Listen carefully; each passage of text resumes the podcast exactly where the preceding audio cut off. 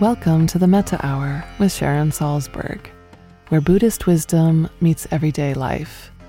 This podcast is brought to you by the Be Here Now Network and features interviews with the top leaders, teachers, and thinkers of the mindfulness movement and beyond. For more information, visit BeHereNowNetwork.com backslash Sharon. Hi, I'm Sharon Salzberg, and I'm delighted today to welcome Diego Perez back to the Metta Hour podcast for a second time. Diego is a meditator, a writer, and speaker, widely known by his pen name, Yung Pueblo. Diego's practice of Vipassana meditation, as taught by S.N. Goenka, has given him a deeper understanding of liberation and inspires him to reach hundreds of thousands of people online every month through his writing. He is the author of several books, including Clarity and Connection, which was just released in April 2021, instantly becoming a New York Times bestseller. Clarity and Connection is a collection of poetry and short prose that focuses on understanding how past wounds can impact our present relationships and is a wonderful resource for those invested in personal transformation and deepening their connection with others. Welcome back to the Metta Hour, Diego. Thank you so much for having me, Sharon. It's always such an honor to be uh, speaking with you and just be in contact. Well, thank you. It's such a, a great delight. And really, congratulations on your new book. Thank um, you. I was reading the Amazon reviews, which you may not. I don't. yeah, it's really smart. I don't read my own either, but I was reading yours, and of course, they're all wonderful. And somebody made a comment about the tactile sense of the cover Mm. So I've been just like rubbing the cover because they were right. It's like really smooth and different. Yeah, book covers. So yeah, it's interesting the way um, they're just like such different styles of books depending on whether you're doing a poetry book or a nonfiction book. And um, yeah, what they do with paperbacks these days are pretty cool. I thought it was great. It's like a full sensory experience, you know, like every sense can be delighted. So what's it been like bringing it into the world, just sort of almost mid-pandemic, or you know, hopefully close yeah, to the end? But yeah, it's um, it's been great. It was released um April twenty seventh, and it's just been um pretty wonderful and kind of like um eye opening how well it's been received. You know, it's um I don't really have a good sense of how I'm affecting people like you know i'm i spend a lot of time you know sharing things online writing things and you know i share things on my account on instagram and on my substack on my newsletter. But then when it comes time for when you're actually releasing a book and you see how many people you know pre-order and are supporting your book and you know giving you shout outs and telling you how much you're enjoying it it's it's a moment where you can really see um, the amount of impact. And and it's been pretty uh, pretty amazing, pretty and surprising too, to be honest. That's beautiful. I saw a note um, that the book can either be read on its own or as a companion to your first book called Inward. Do you see them as fitting together? Yeah, definitely. I mean, this this this book is really the sequel um, to Inward, and it's pretty intentional. You know, the the first one was designed uh, for the individual, um, for people to really try to build a new kind of like framework to see themselves in as they start growing. And that first book, especially, is really designed for people who are not meditators or people who've never taken therapy before, but they have started realizing that they would actually benefit from some type of introspection. And clarity and connection is sort of what happens after that. You know, after you start getting to know yourself, after you start loving yourself, um, how does that then you know not only change your perspective but how does it impact your your relationships uh, with other people? And um, i think for a lot of us you know once we start meditating or once we start therapy um, we come out with a lot more clarity and our connections pretty naturally get deeper. I'm so curious about your process in writing this. Like i remember when my first book which was loving kindness came out and that took me a really long time. It was really the product of years and years and years of practice and teaching and, and so on. And then I was talking to a writer friend who, who was like a little bit challenging, and he said to me, what happens when your first book is expresses your life's work? Oh. How do you write another book? and I thought a moment and I said, I guess you go deeper.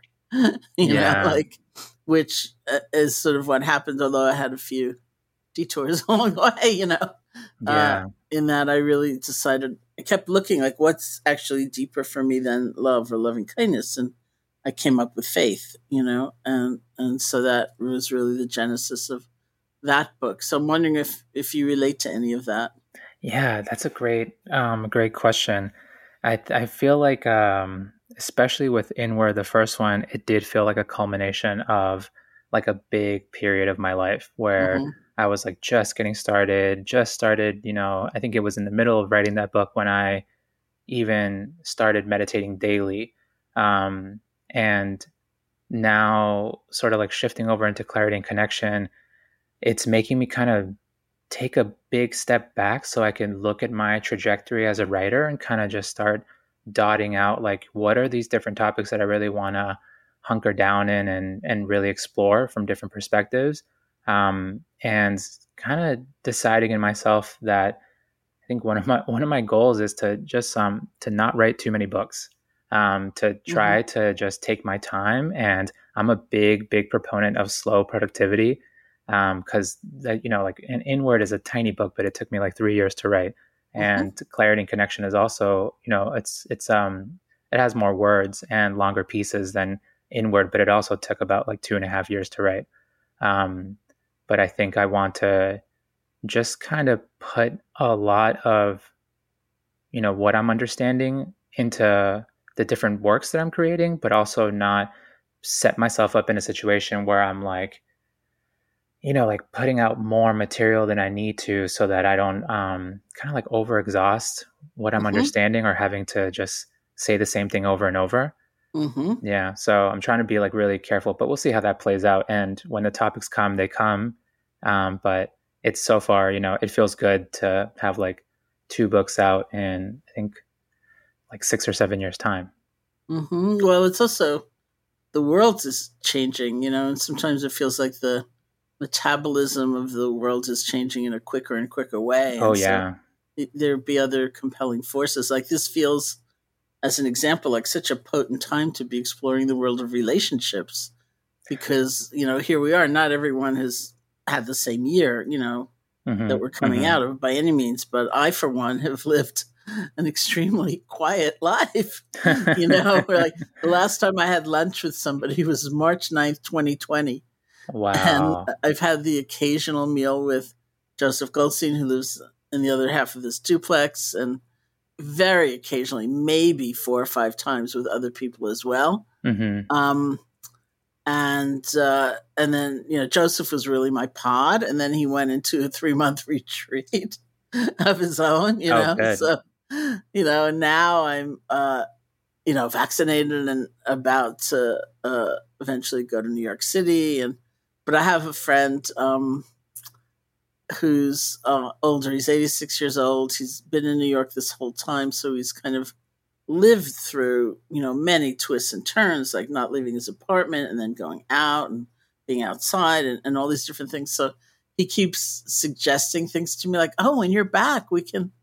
You know, we can go to the theater. We can, and I just like stare at the screen apparently with a very funny look on my face he finally said to me, You're like someone leaving a submarine. and I, I think that that's the only one. And so, what an incredible time to really be looking at the nature of relationships and what really matters to us. Yeah, it feels like a such a big transitionary moment for all of us and I feel like the the main thing now I from from myself when I'm going out there is like what is my intention with these connections that I have available to me?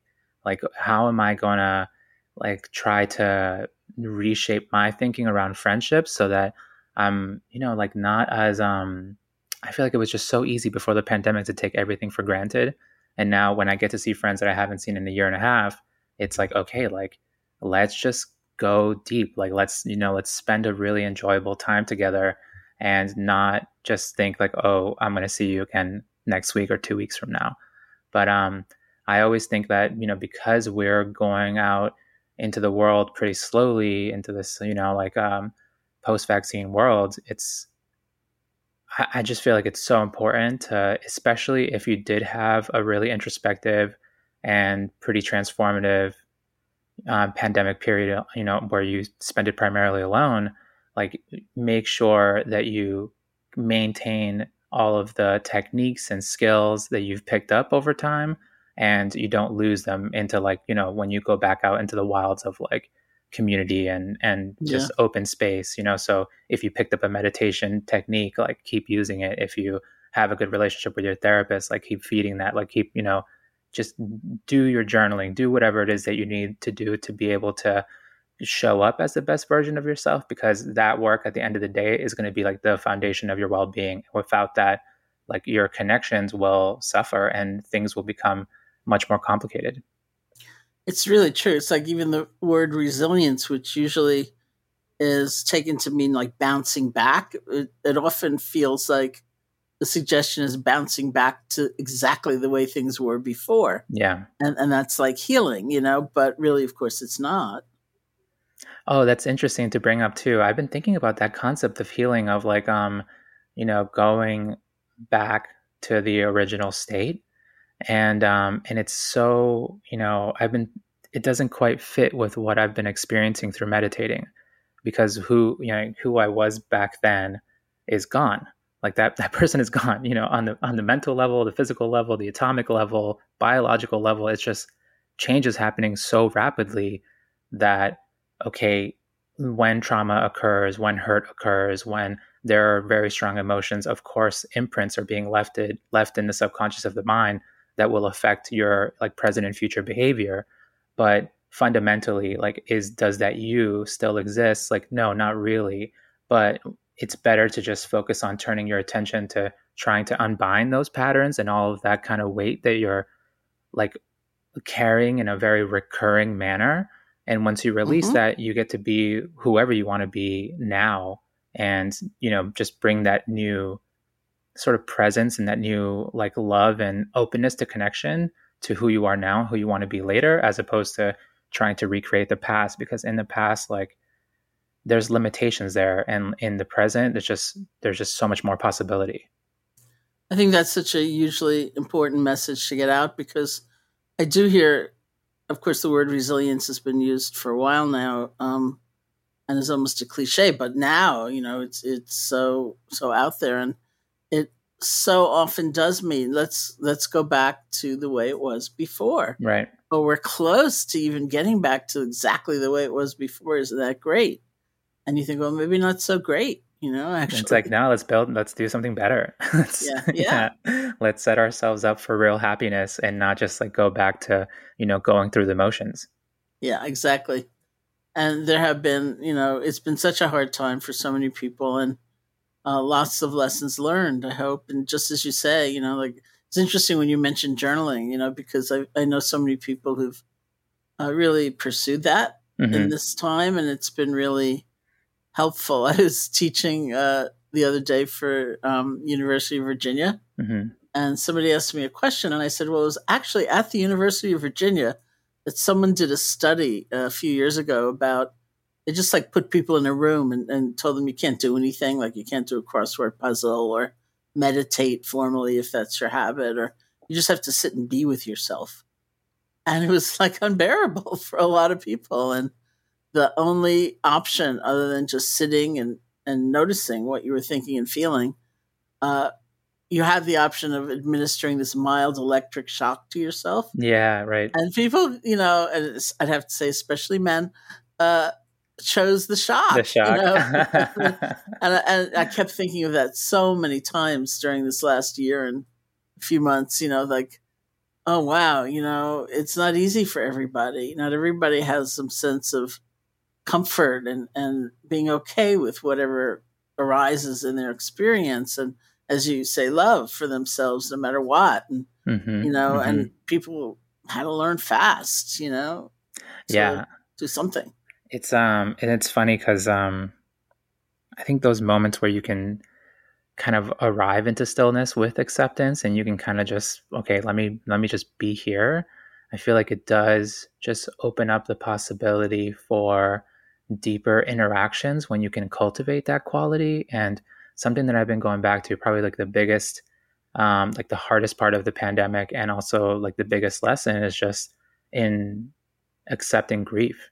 Because um, mm-hmm. there, mm-hmm. there have just been, I mean, so many people have passed away so rapidly, like incredibly fast. And um, even within my own family, like I lost uh, two uncles and an aunt. Mm. And um, and it's been really, you know, it's been hard. I think, uh, especially for my parents. You know, they were a lot closer with them, yeah. and um, they were based back in Ecuador. But the pandemic really ravaged Ecuador, and so many people died early. You know, earlier than they, they had to, or, or you mm-hmm. know, whatever, however you want to look at it. But that grief, you know, the sadness, especially being there for my mother because she lost her brother, who was mm-hmm. her closest sibling. Um, she, you know, that like the the tears of knowing that that relationship is it's it's over. You know, like it's yeah. it's they can't have new moments together, but she does have all these beautiful memories. I think for all of us, it just like united the family in this really powerful way where it's like, okay, well, we need to love each other right now.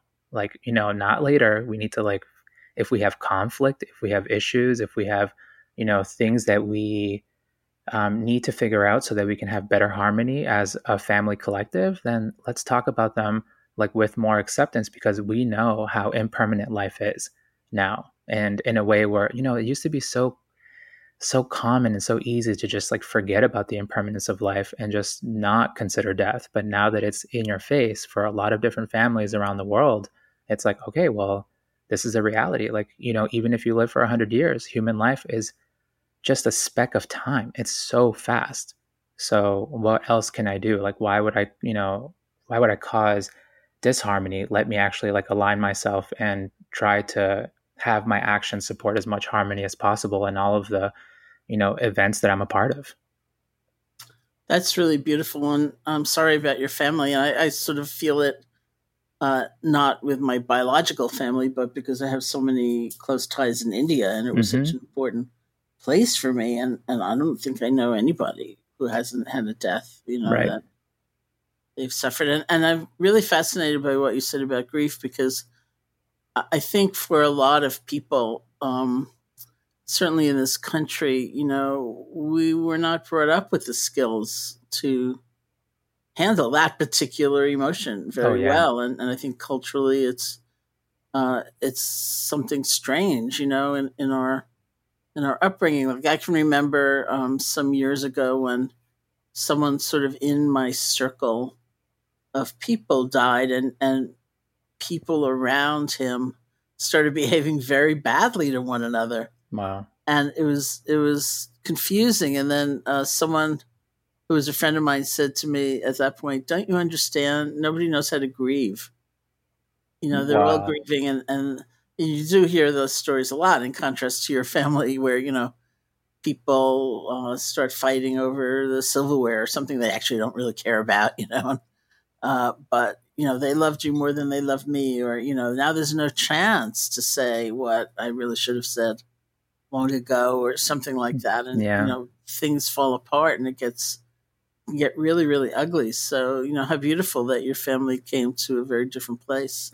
Yeah, and it's been um it's been wonderful because um I think that that that wisdom from impermanence just runs so deep, and and we know that as meditators. But um, when when it happens, like in daily life, when you are, when, and also when you start understanding it at an intellectual level, I feel like it just opens up so much in terms of like how am i going to move through this moment and also how am i going to allow flexibility in my life so that i can weave and bob and you know just more easily move through the ups and downs of life without creating so much resistance and i think in a lot of ways like i'm so grateful for even the conception of impermanence because it's like my best friend you know like I, I study it when i'm meditating and i see it in my life and i realize that if I try to put walls up against impermanence, then I'm going to suffer. And um, and I think that's just like the pandemic was like, hey, like this whole even to the way that we conceive of civilization. Like even this is impermanent. You know, like having the experience of going to the supermarkets in New York City because my wife and I we were living in New York City during the pandemic and up until um, August, and mm-hmm. we you know going to the supermarkets and not seeing food there, and you know mm-hmm. things being like half empty, and it's like okay, wait, so this civilization that we hold so precious is also impermanent. You know, mm-hmm. like it's mm-hmm. also not going to be hyper consistent the way we crave it to be. Yeah, no, absolutely. And it's also such an interesting time in terms of your book to have a book that's focused on relationship in a way, you know? Yeah, yeah. and, and you know, because it was so disrupted and, and maybe that did give us time to really look at uh, a much deeper level of what it means. Like here's an excerpt from your book where you write the attributes of a good relationship selfless listening, calm communication, holding space for each other, strong trust, no need to control authenticity, no need to perform, rest, laughter, an adventure together. The love between you is empowering commitments to each other are clear, flexible, no need to always be together. Both have the space to grow and change. Bravo! it's it was funny, Sharon, because um, when we so my wife and I, my wife is also a really serious meditator um, in the Goenka tradition, and like it feels like we've had two relationships together. Like there was a time period before we started meditating, which was incredibly chaotic. Mm-hmm. And then there was a time period after where, like, over time, we were able to develop better understanding of ourselves and each other and develop new harmony. But um, the pandemic, it just like it put everything that we had learned to the test. And it was like, you know, we were just, it was just the two of us, you know, alone yeah. in this like little New York City apartment. Yeah. And um, it was, you know, challenging in ways, but I felt like not only did it give me the opportunity to fall in love with her again, but it, it just, you know, it showed us the ways where, especially in moments of potential conflict, where do I stand in this? Like, am I causing this? Am I making this harder? and taking ownership of like what my perceptions and what my reactions are sort of pushing me to do and that kind of i don't know it just helped the both of us a lot to to just fall back on clear communication you know even after we meditate and and it's interesting because we we we do a style of meditation that's very focused on purification so mm-hmm. it's not it's not like bliss based where we're trying to like necessarily feel good all the time. We're actually just focusing on deeply purifying the mind. So sometimes you finish meditating and you do feel great. And other times you finish meditating and you're like, whoa, something big came up. So staying in communication with each other about like where our mental state was at. And we let each other know, like, you know, and I, I you know, feel a lot of like heaviness right now, or I don't feel great right now. So that we could kind of position ourselves like in the day and try to figure out, okay, well, you know, she needs more support today or I need more support today. So, um, yeah, the communication just made that big shift and just being open and authentic about, hey, like this is how I feel right now. And it actually has nothing to do with you and it's not your fault, even even if my mind wants to figure out how it can be your fault. Well, I I know S.N. Was your teacher. He was my first teacher and and that first um exposure I had to meditation was really in the light of a purification model. Mm-hmm. And I think one of the great gifts it gave me was um, not only an allowance, but even a kind of um, respect for difficulty that I was going through. You know, yeah, like, yeah. it wasn't like a mistake or, uh, you know, wrong road taken or, or something. It was important. And especially because I was so young and, um, was seeing a lot of my emotional landscape for the very first time and it really wasn't that pretty it was pretty bad you know yeah and and to ha- hold it in a light like oh this is an important part of the process this is like being truthful mm-hmm. um and you don't have to like super identify with this just because it's here right now uh, like this is who i really am this is how i'm always right. going to be angry you know uh and uh, it was like an amazing context for being able to bear difficult emotions. So now I'm thinking, well, I guess it extends to someone else's difficult emotions as well. Yeah, and it's it's funny. I love that um, the, even the idea of like the purification model because it's it's even changed the way we speak to each other like my mm-hmm. wife and i when we especially when we communicate it's like it's no longer like i am angry it's like um, anger has come up or like you know like anger has arisen and it's not so much like you own the anger but it's just something that's passing through you and it feels you know especially in the beginning when you do kind of get into pretty serious meditation that's you know purification focused where the purpose is for you to you know become freer and lighter and like live a happier life but there are going to be ups and downs through that and the downs do feel pretty um, deep sometimes because like you're you're you know excavating these really profound patterns that are you know so tied to your suffering and you're finding a way to release them so that you don't contain them anymore but the balancer is really the equanimity um, because when you start cultivating enough equanimity then it becomes much easier to just be like oh like i don't feel okay right now but that's also okay you know mm-hmm. i actually feel i can be totally honest and acceptant of how I feel down, but at the same time, I don't fall into like letting it control me or, you know, letting it um, kind of just take over my actions. Um, so being able to just cultivate that space where you can feel two things at once and you're just like, yeah, I don't feel good, but I'm also, I'm okay. Um, I think makes that, that whole purification model just like really, it works. Yeah. Yeah, it's true. And I'm curious about what you'd say about the correlation between uh, the relationship we have to ourselves and how that extends to the relationship we have with others. Oh, it's huge. I mean, it's everything. You know, it's it's it just sets everything up, and I think in a lot of ways, when even even in terms of people, you know, when we have aspirations, when we have goals, when we want to improve our relationships with our parents, our friends, or you know our intimate partners, it all comes down to you, to whatever's happening inside of you. If if you're carrying a lot of hurt from the past, if you find that you're getting caught up in old patterns that are just kind of like forcing you to repeat the past over and over again, if you work on those, if you spend time like diligently and intentionally trying to, you know, let go of whatever it is you need to let go of to get to know yourself on a deeper level, to build the self love that you need um, to have a happier life, then you're going to automatically see all of that reverberate outward, just like waves, just reverberate outward into all facets of your life. And there's this pretty interesting property that I think happens to a lot of meditators, even within among amongst different traditions,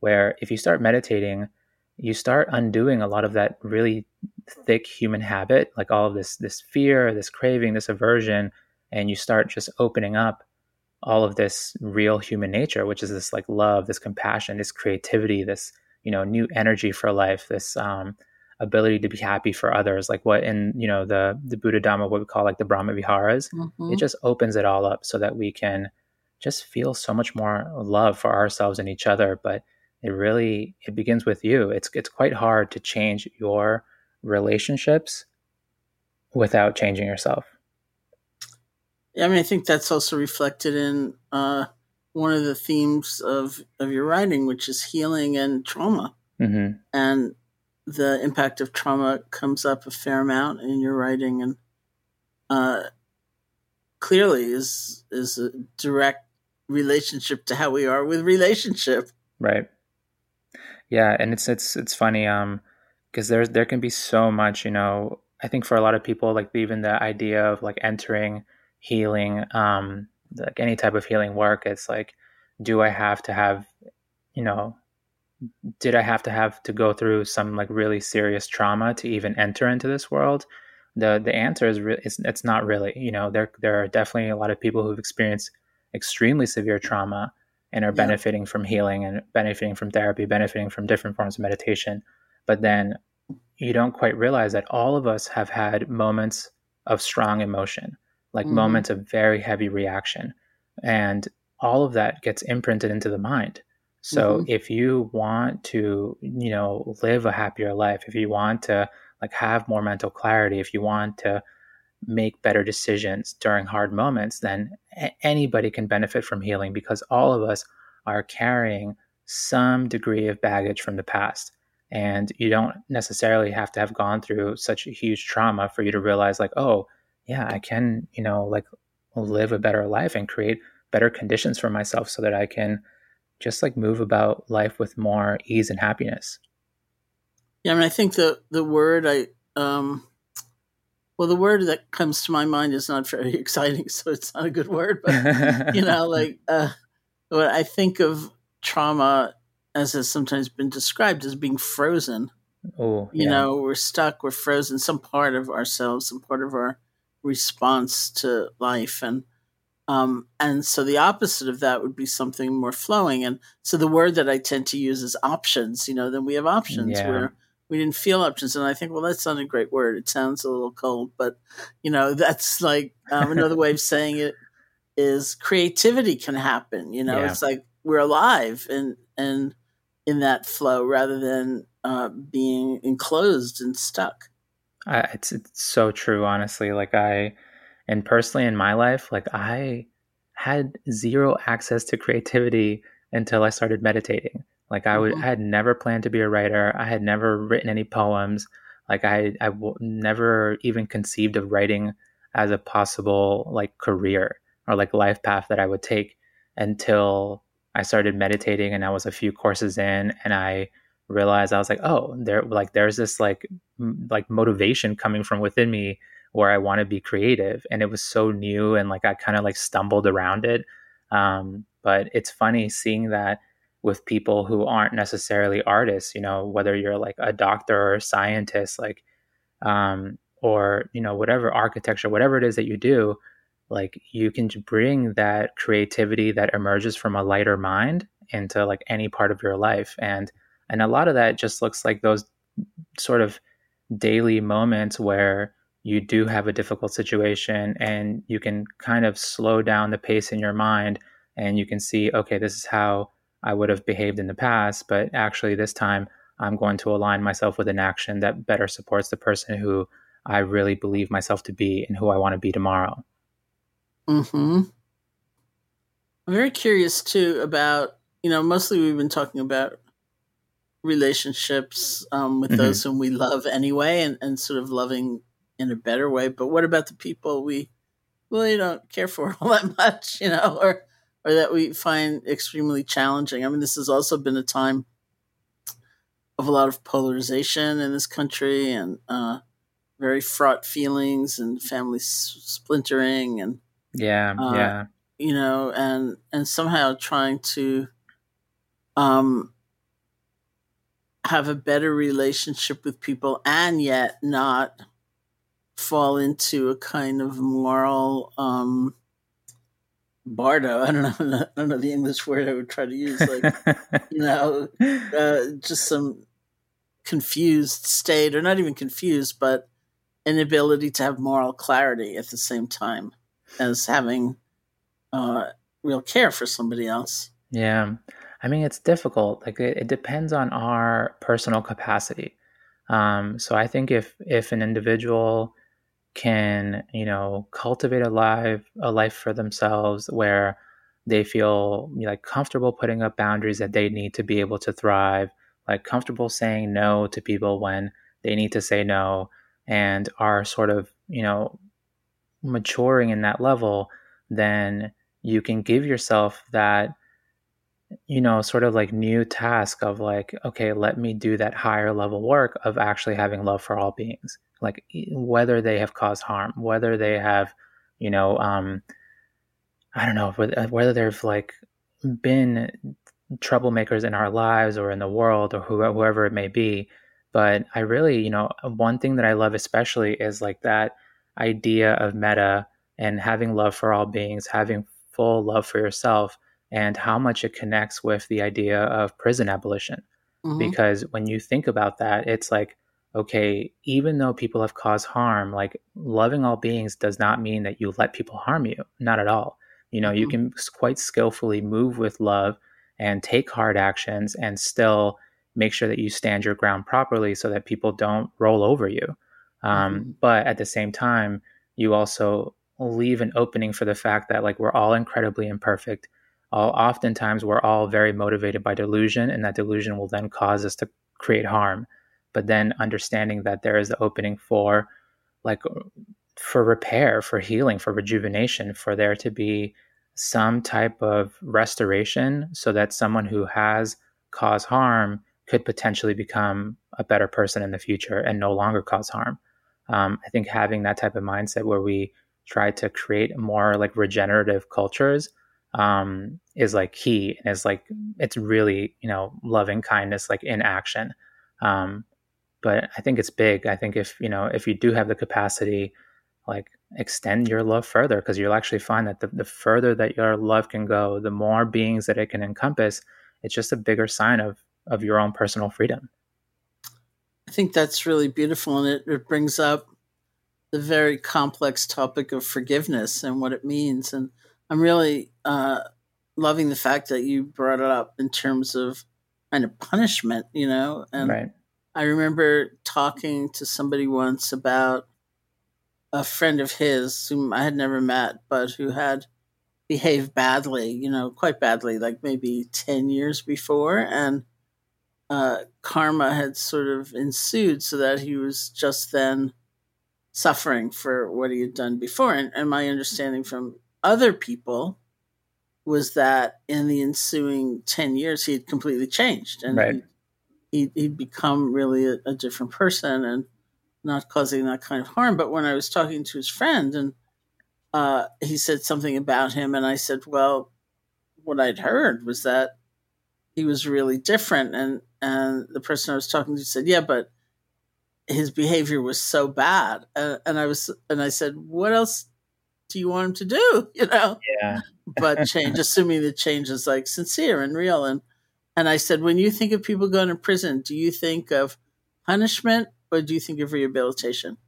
And I would bet anything is punishment. And I would bet anything when he thinks of himself in terms of mistakes he's made or uh, problems he's caused or ways he's acted unskillfully. I bet it's punishment there too. Yeah, yeah, and it's quite tough, you know, especially in those moments where you know forgiveness would ease the situation and open the door to something new happening.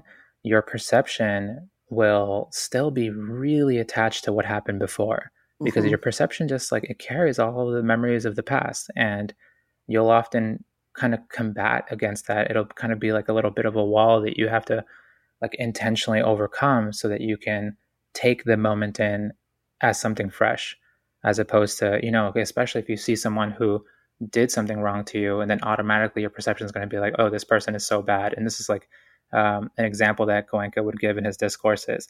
But you have no idea like 10 years past like this person could have become much worse or they could have become an angel. They could have become mm-hmm. a saint. And and that's the reality. And, and if you take that idea and place it within our personal inter you know our relationships that we have with friends and family members and all of that if you really want to forgive, you need to be aware of your perception so that you know you may consciously want to give them a fair chance and start again but you need to be aware that that that perception of yours is going to try to get in the way and when you see them they it may you know trigger that those old feelings and those old memories of the past but then if they have applied enough changed behavior then what we need to do is try to surmount that barrier of perception so that we can accept them for who they are now, um, especially if the change behavior has become consistent.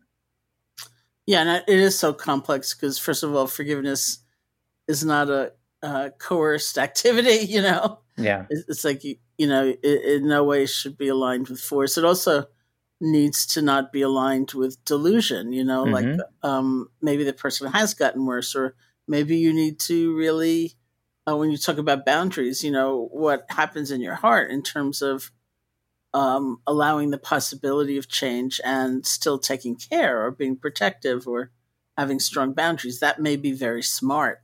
As one of my friends my colleague sylvia boorstein would say forgiveness does not mean amnesia Oof, you know, it yeah. doesn't mean you're wiping the slate clean, that nothing happened or it didn't matter. Maybe it still matters quite a lot. And, and we need to acknowledge all of that and the grief and the pain and the anger. And at the same time, uh, do we allow for even the possibility of change? Yeah. Um, and so for me, when I think about it, I, I'm, you know, it seems so important that it not be coerced, but at the same time, I, I think we can measure kind of the degree of inspiration we might have to uh, see what's possible for us by the amount of obsession we have. You know, if if someone else's actions have really taken over our time and our energy, then that might be a signal. You know. Yeah. Like there's um, it's funny. I've been thinking about how like in, in the inverse of that, like if if you're the one who has you know done something Yeah. that you totally regret and you feel so much guilt from it um, guilt carries a lot of tension and and there's one thing where okay you can be motivated by guilt to become better but there's no need um, to like carry on that internal punishment over and over again where you're feeling this heaviness of guilt and if you actually were to remove the tension from the guilt you could just simply apply the lesson that you learned like what your friend was saying you know there's there's no need for amnesia. You're not going to erase the memories of the past. In fact it's quite useful. The past is useful in the sense of understanding okay this is what happened and actually this is how i can move forward better. But there's no need to just punish yourself over and over again because what happened happened. And the, the best form of forgiveness is like change behavior. Like let me show up in this life in this moment in a new way. And i'm gonna fully commit to not doing what i did again hmm that same friend Sylvia, um, uh, when we would teach together, one of the sayings she would use quite a lot uh, was "Everyone is just doing the best that they can," and I used to find it as a native New Yorker a little bit annoying. Frankly, you know, I would think like, "What? Come on." You know, they can do better for God's sake, you know. and so can I. And and uh, I was reading um, something one day, and I, I came upon a saying of Maya Angelou's, and this is not exactly what she said, but it's the popularized form of what she said, which was basically, "When you know better, you do better." yeah And I Yeah. thought, oh, that's actually correct, isn't it? You know, yeah it's Like- really true it's because we're just not seeing. We're lost in delusion. We're lost in ignorance. We're lost and greed, hatred, or delusion, something like that, that we're acting in the way that we do. And when we see better, when we know better, we do better. That's really interesting. Can I ask you a question? Yeah. I'm, um, I'm, you know, I, I- what comes to mind is like, how do you, like, what do you think about the relationship between healing and liberation? Because, like, you and I, you know, we, we kind of talk about both, but then Mhm. a lot of it is inspired by the Buddhist teaching. And, um, like, I, it's just a topic that I've been thinking a lot because I realized that I came into meditation and found its usefulness through healing, but then Mhm. by sort of deepening my understanding of what this meditation process was, it totally introduced me to this world of liberation. Mhm. And um, I, I wonder how you conceive of that. I would say the same for me. You know, like uh, when I went to India, I was 18 years old. I'd had this very uh, traumatic, chaotic childhood. I um, was a, a junior in college at that point, and uh, I'd never been in therapy. I'd never really done the introspection, which was why it was so horrifying to see my own mind, you know, and why Goenka was so essential to my well-being because I would, you know, I'm somewhat famous for once having marched up to him and looking him in the eye and saying, I never used to be an angry person before I started meditating, thereby laying blame exactly where I felt it belonged, which was on him. You know, clearly it was his fault that I was so angry. And of course, I've been hugely angry and I hadn't really seen it. And so, uh, learning how to be with what I was feeling without so much judgment and uh, was really the beginning of a path of loving kindness for me. And, and it was very important. But the, um, the degree of pain that I was in meant that all of my early efforts were about me, you know? yeah, yeah, and that was inevitable and it was right and you know so even though i was in india and i was in a context a larger context of you know we practice uh, out of dedication to the well-being of all and you know loving kindness for all beings. I didn't really care about other beings that much if at all and you know really probably not at all. Uh, and it was only after a certain amount of time and greater growth and healing that i actually found uh, a real kind of acute compassion for others. Uh, Mm. That was natural. It was just inevitable. And so the whole context of my wanting to practice and wanting to do more practice kept changing. And I also think, um, you know, as a Westerner and with a certain kind of conditioning and uh, maybe broader than that, but that's really what I can speak to. A lot of what exists in the um, context of practicing for liberation uh, takes a certain balance that we don't necessarily have hmm in light of conditioning that we also may be experiencing. So, for example, even just like the word mindfulness, which would imply being with our experience without judgment, which would also mean without self condemnation. Hmm You know, whereas Goenka used to say all the time, be equanimous, be equanimous, hmm be equanimous. That's not that easy, really. No, it's a, you have you- to you know- cultivate it. Yeah. You have to cultivate it, you know, like it, it's really not easy to, like for me, looking at uh, that whole emotional world of anger and grief and so on, and not judging myself for it, that was like not really easy. And so, you know, that that was a whole process which involved a lot of personal healing till I could come to the place where I actually could look at that whole big range of, of feelings and see them as impermanent and see them as conditioned and hmm um and contingent upon other things, you know, not not having independent kind of reified existence and so on. But it, it was only when I wasn't so like kind of rancorous about myself Right. that I could get there. And so I and I, I you know always remember um, somebody just some journalist just asked me about this, which was very funny because it's a story that as these things happen, you know, actually was about me, but has entered the kind of annals of time and you know no one really quite knows what happened but it was a time when i was at this very small conference with the dalai lama and in india and i had a chance to ask him a question. And so this was um you know maybe 1991 some some year like that. And uh, i said your holiness what do you think about self-hatred? And he said what's that? And uh you know, which is not to deify Tibetan culture, but it's sort of like that rock bottom view of who we are right. is different.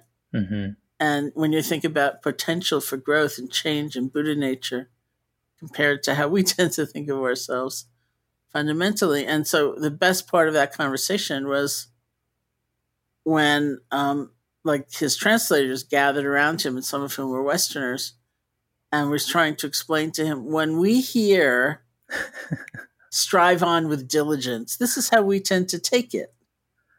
You know, when we hear uh, give up all self cherishing, which is, you know, famous Tibetan saying, this is how we tend to interpret it, which was a real eye opener for him, you know. And uh, so there's a lot of work to be done to really be able to, I think, incorporate and use the teachings of liberation.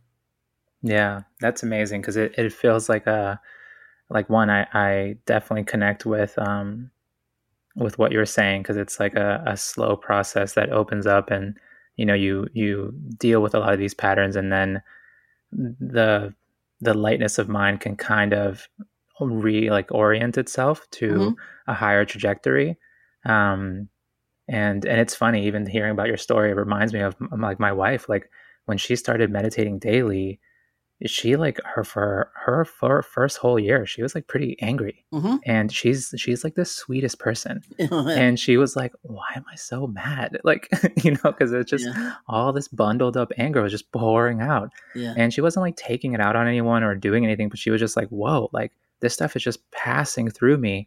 And you know she's totally different now but it's it's um it's impressive how much we can sort of walk on top of this like con- these concrete layers of conditioning that we're totally oblivious to but are still like motivating our behaviors. Mhm, um, and it takes something pretty powerful like a liberational tool to basically work like a jackhammer to just get through through these Mhm. layers. Mhm. um, but it's funny um, and I, I have one more question. I was wondering i saw this um, post that you put up um, the other day on on instagram where it was like after many months of uh, metta practice in burma who are you practicing with Oh, that was Sayadaw U Pandita, oh pandita nice Yeah. really cool which is also a very um, kind of funny story in that we had brought him here to Barre to the Insight Meditation Society in 1984. Uh, and I did a three month retreat with him in mindfulness. And at some point, I was having like a, uh, I was just having, you know, it's just like a painful interlude in my practice. And, mm-hmm. and I went to him because uh, we had a really good relationship. And I, I went to him and I said, I understand that there are certain ways of practice where you start out with something like loving kindness in depth. And then uh, when you get kind of more confident in it and you have a steadier concentration, uh, you can then watch the arising and fading away of qualities like peace and joy and bliss. And I said, I want to do that one. you know, like this is enough. I don't want to watch these kind of coarse, you know, difficult things anymore. And he laughed, you know, and it was basically like, oh, maybe, you know. And then I went to Burma the next year and did three months. Yeah, it's it's um that's really cool. It's funny because uh, that that whole practice of metta, it um like it's it's hard, you know. Like I mean, the, the way the way our retreats are set up in the Goenka tradition, we you know we we we start with cultivating.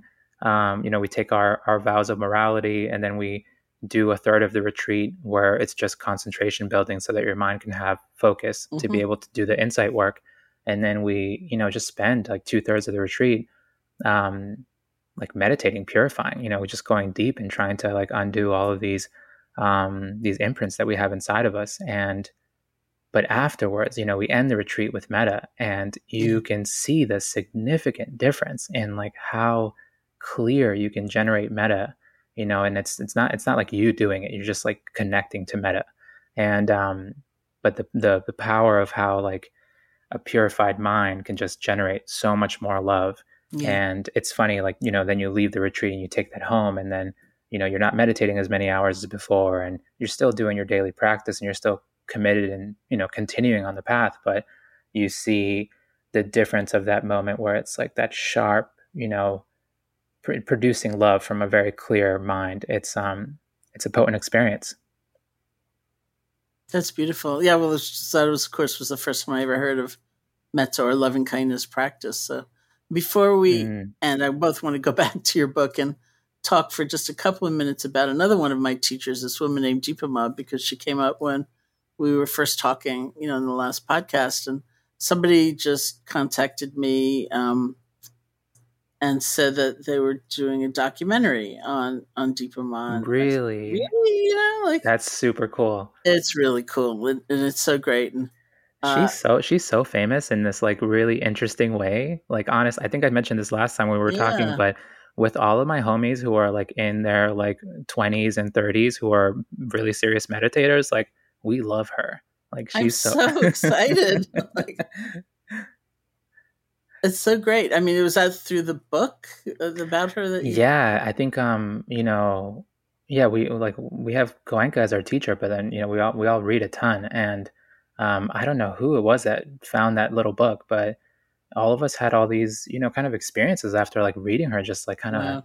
Yeah. feeling her presence and her love and just being inspired by her story and how real it was and how hard it was and yeah. talk yeah. about grief like you know like how you can come back from that and not just come back from that but like take this like leap in your evolution um that just i don't know even like the story of um her and her daughter yeah. and how she was like i want to give my daughter the priceless gift you know and like help her like get established on the path make progress on the path so that she doesn't need to really you know worry about her future mm-hmm. um it's just so so inspiring that's so great. Now I'm really, you know, I'm just filled with joy at that thought. So there's so much inspiration in your book. So um, I thought I would read this list for everyone to take with them and then ask you uh, to lead us in a reflection. So here's the list. In an era of uncertainty and unpredictability, these qualities will make life easier.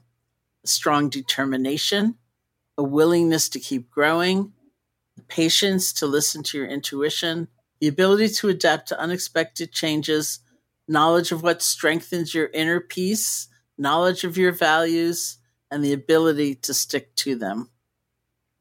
So thank you for all your work, truly. And uh, would you lead us in, in some kind of reflection to close?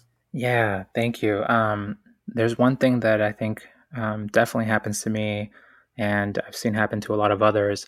But when we get really deeply immersed in our personal healing or liberation work, um, the mind becomes like a microscope. And we see all of our conditioning, we see like the ups and downs, and what we talked about before, like the mind seems very rough. Um, so, in those moments, it's pretty easy to kind of feel like you're not making progress. So, one thing that I've found really helpful is that, especially if you're just like committed to your growth, like make sure that you occasionally take a very big intentional step back so that you can take a look at the bigger picture um, and take notice of where you were and how you were when you started this work and where you are now and how you've changed. And then let that difference inspire you to continue doing that work so that you can keep making those leaps forward for yourself um, in the future and you can continue blossoming. But just take note of that difference between where you started, where you are now, and where you will be. Beautiful. Thank you. Thank you. Thank you so much for joining me today. And to learn more about Diego's work, you can visit www.yungpueblo. It's Y U N G P U E B L O dot com. And you can find a copy of his new book, Clarity and Connection, in paperback, ebook, and audiobook formats wherever books are sold. Thank you to all who are listening. This has been the Metta Hour podcast from the Be Here Now Network. May you be safe, may you be healthy, may you be happy, and may you live with ease. Hey, folks. Thanks for listening. To learn more about Sharon and her ongoing teaching schedule, as well as online courses and a free guided meditation, check out her website at sharonsalzberg.com.